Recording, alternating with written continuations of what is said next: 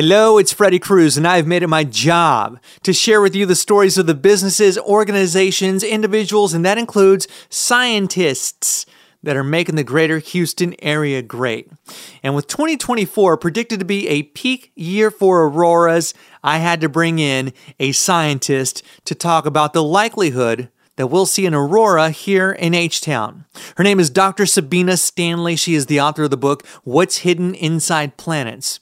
She joins the show to break down what auroras are, the likelihood that we will or will not see one here in Houston, and we also talk about really cool stuff like helium rain, life on other moons, and a bunch of other interplanetary awesomeness. Tap the link in the show notes to learn more about Dr. Stanley's work as a distinguished professor at Johns Hopkins University and as a scientist on the NASA Mars InSight mission. And if you enjoyed this episode as much as I enjoyed putting it together for you, please consider leaving a review on your favorite podcast platform and or sharing with your family members and friends.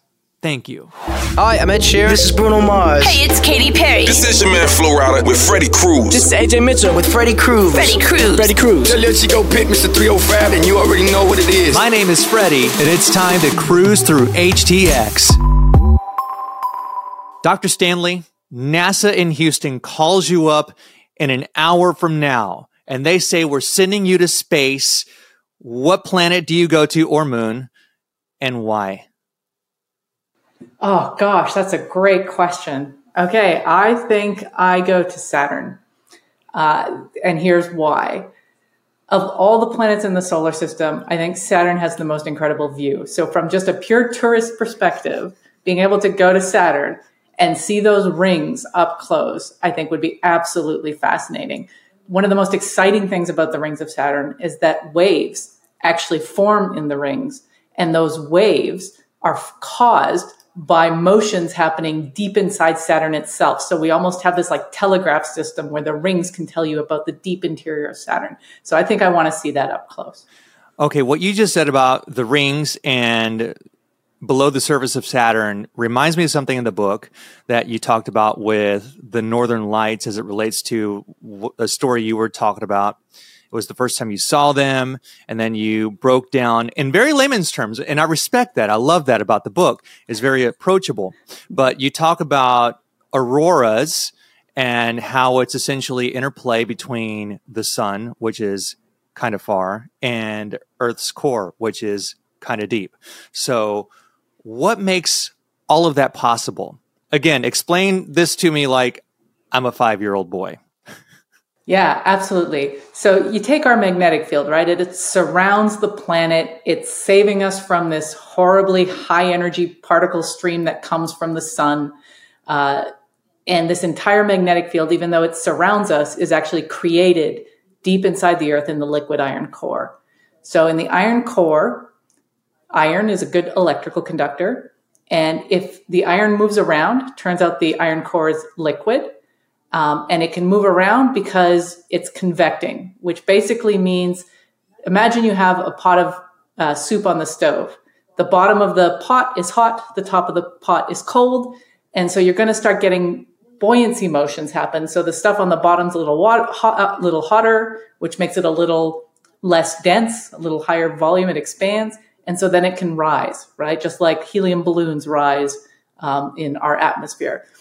So the expanding, rising, hotter material goes up to the surface, cools down, and then goes back down in your pot. Same thing happens in the core. So at the center of the core, uh, the material is hotter, it gets uh, expanded, becomes a little less dense, and it starts floating up. So you have these almost rolling motions happening in the core, and those rolling motions can create magnetic fields.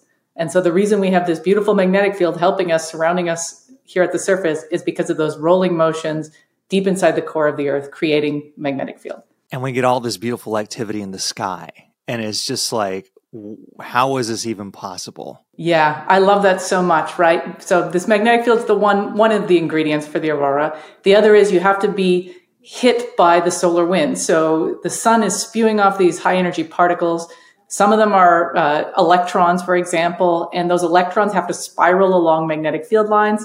They only get close to the planet's uh, to the planet near the poles where the magnetic field lines are kind of hitting into the planet. So you get close to the poles, the first thing you hit is the atmosphere.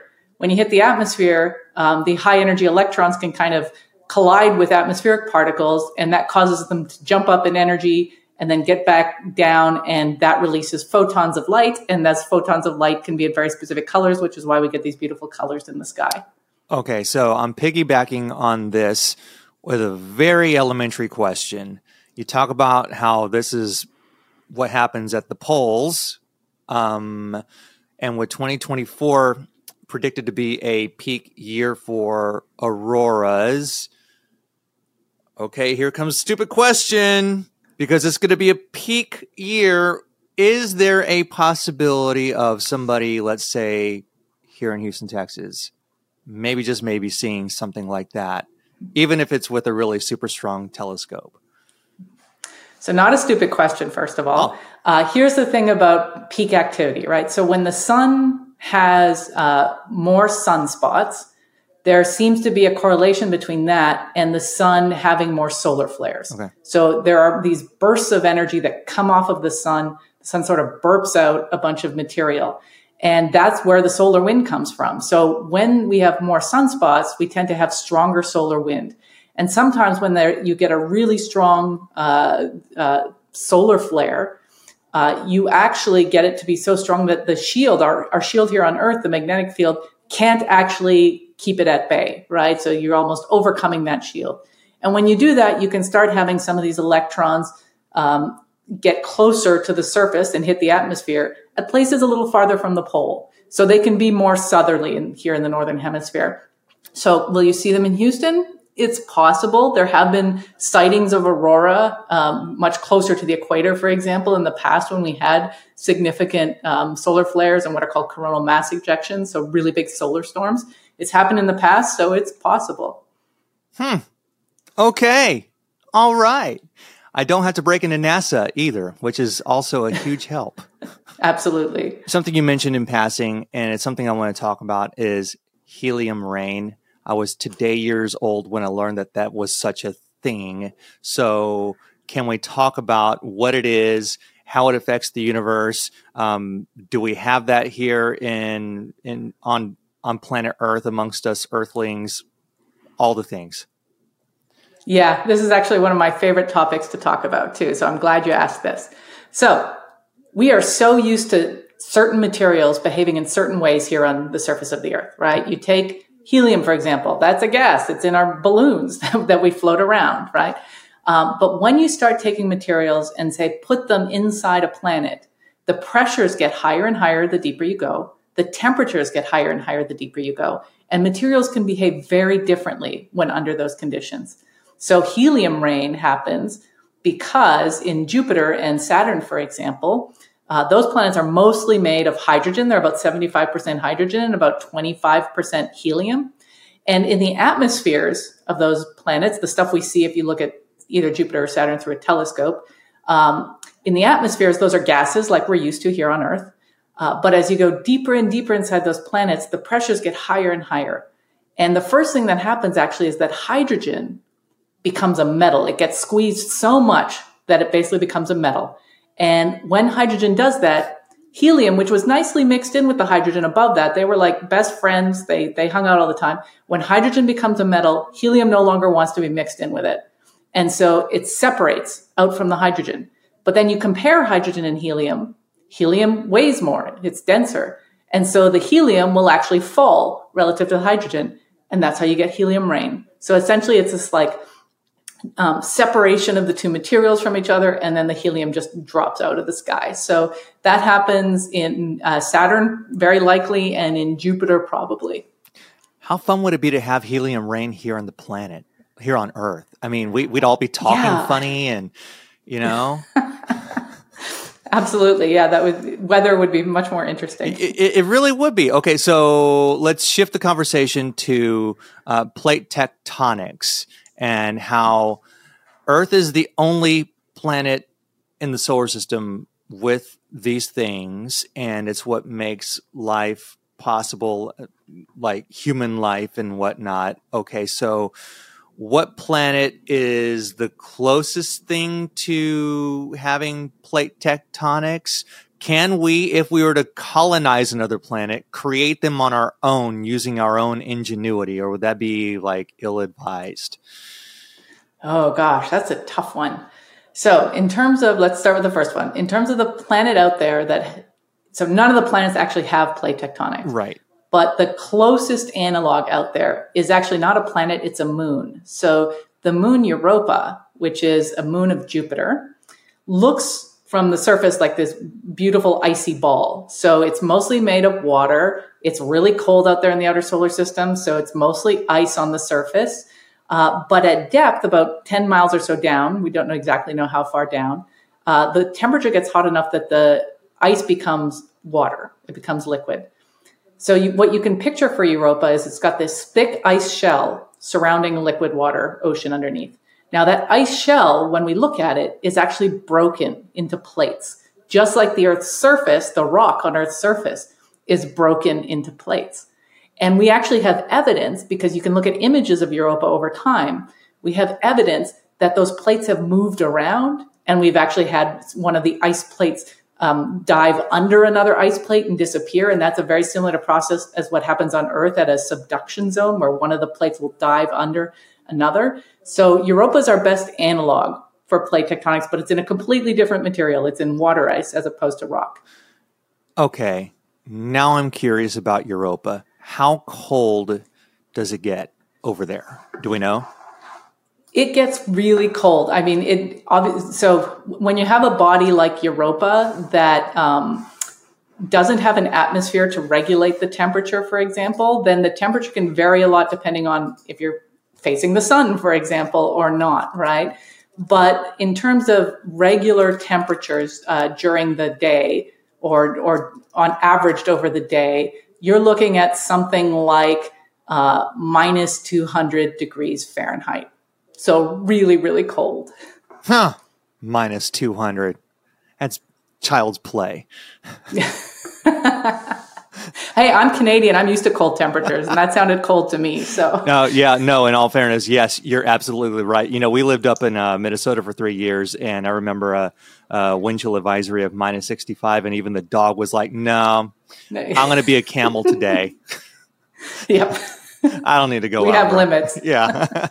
oh goodness. Okay, so uh, building on on moons, and there's Europa, and you write in your book that moons are not all that different from planets. It's something I've never really considered because, well, the moon is a moon, and that's what we call it. And, but you say they're not they're not that different. So why are they, and why do we still consider them uh, moons instead of planets? Yeah, great question. Uh, the only difference between a moon and a planet is what it's orbiting, right? The planets orbit around the sun, moons orbit around planets. So from an orbit perspective, they are different. But if you're thinking about what goes on on their surfaces or what goes on in their interiors, then there's there's no major difference in the processes or anything when we talk about planets or moons.